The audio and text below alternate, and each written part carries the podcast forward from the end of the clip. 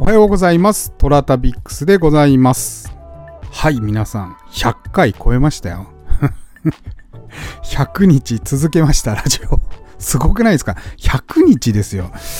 これ、頑張りましたよ。もう、100回分放送が溜まって、100回分ね、ネタを思い出しつつ、話すって、本当に、結構大変でしたね。思うと。ね。これやりながらもうね、えー仕事がなくなったりですね、いろいろありましたから。はい。ちなみにこの私今毎日放送してますけど、これ仕事じゃないんですよ。びっくりすることに。うん。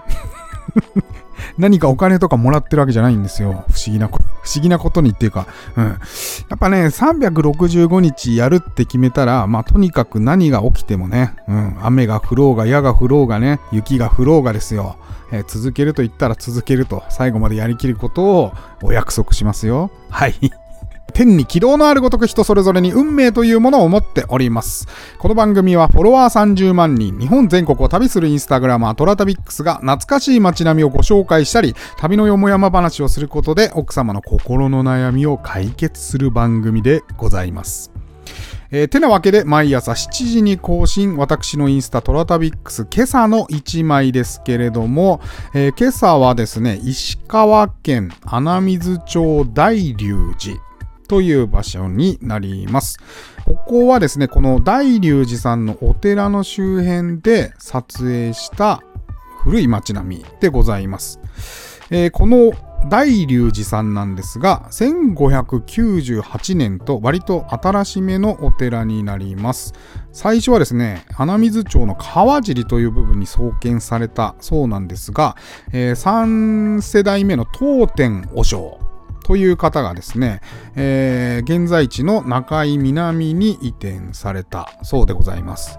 この当天和尚ですが、えいくつも不思議な伝説が残っているそうで、えー例えばですね、樹海を懇願してきた娘がおりましてですね、で、当天和尚がですね、貝を授けますと、えー、三田市の池を残して、竜の姿に変身したと。国運に乗って、沖津姫の御事のお使いとして昇天していったそうです。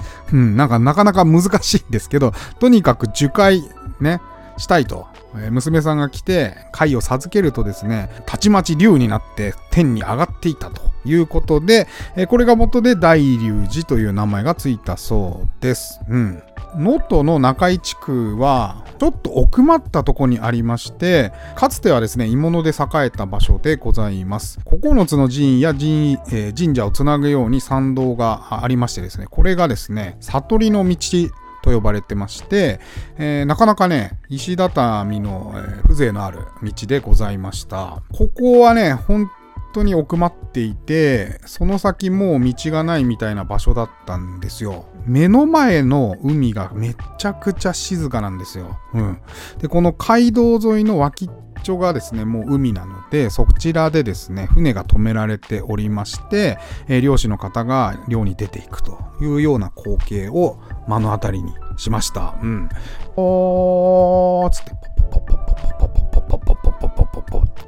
えー水面がめちゃくちゃ静かなので、ゆっくりゆっくりこうね、船が、えー出てきたり入ったりして、で、それでね、波がザーッとこう立ちまして、うん、なんとも静かな海でしたね。うん。ザバーンとかではなくて、さあ、さあ、みたいな。非常に心が落ち着く場所でございました。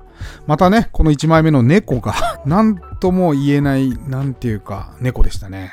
うん、たまーにいるんですよね。こう、なんて顔してんだろうとか、どういう表情してんだろうみたいな猫っていませんか？皆さん。ということで今日は日曜日ですので、東北の艶造詞。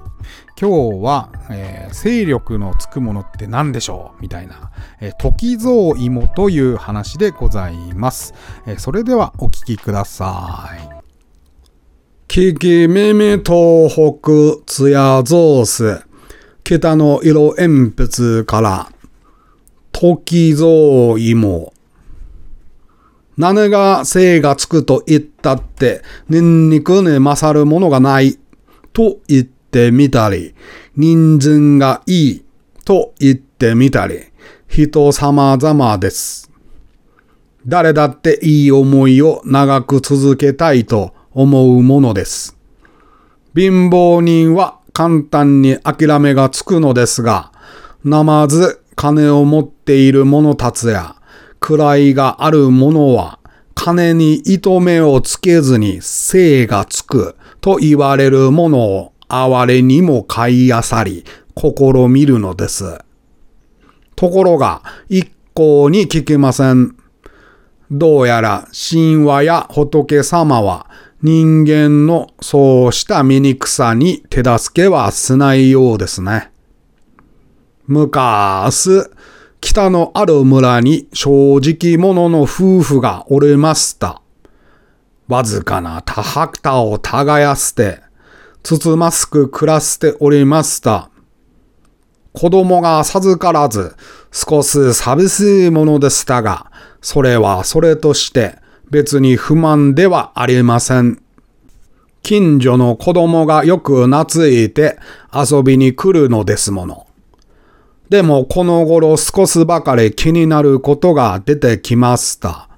二人のせっかくの楽しみであるあのことがあまりうまくいかなくなったことでした。理由は簡単です。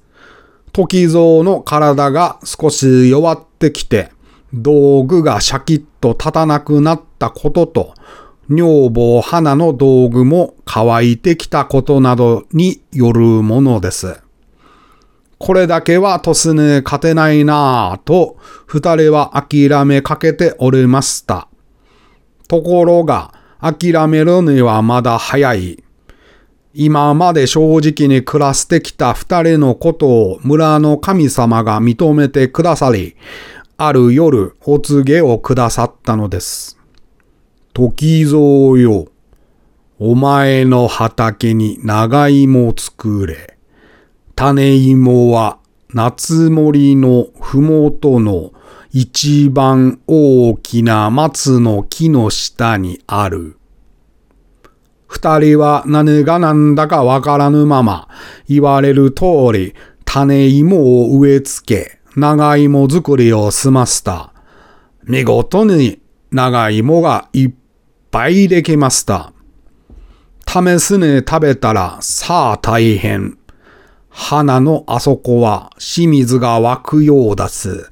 時蔵はピンピンと跳ねるようになるせ。昔のように毎晩でも楽しめることになれました。不老長寿の有名な時蔵芋の始まりです。これで村全体が生き生きしたということです。おすまい。はい。というわけで、いかがでしたでしょうか？時蔵芋。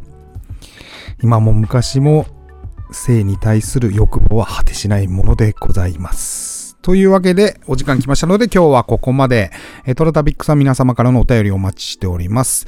OD のお便り機能、または私のインスタアカウント、TORATABIX、トラタビックスの方にお便りまた、あ、違う、お便りじゃない、DM またはコメントいただいても構いません。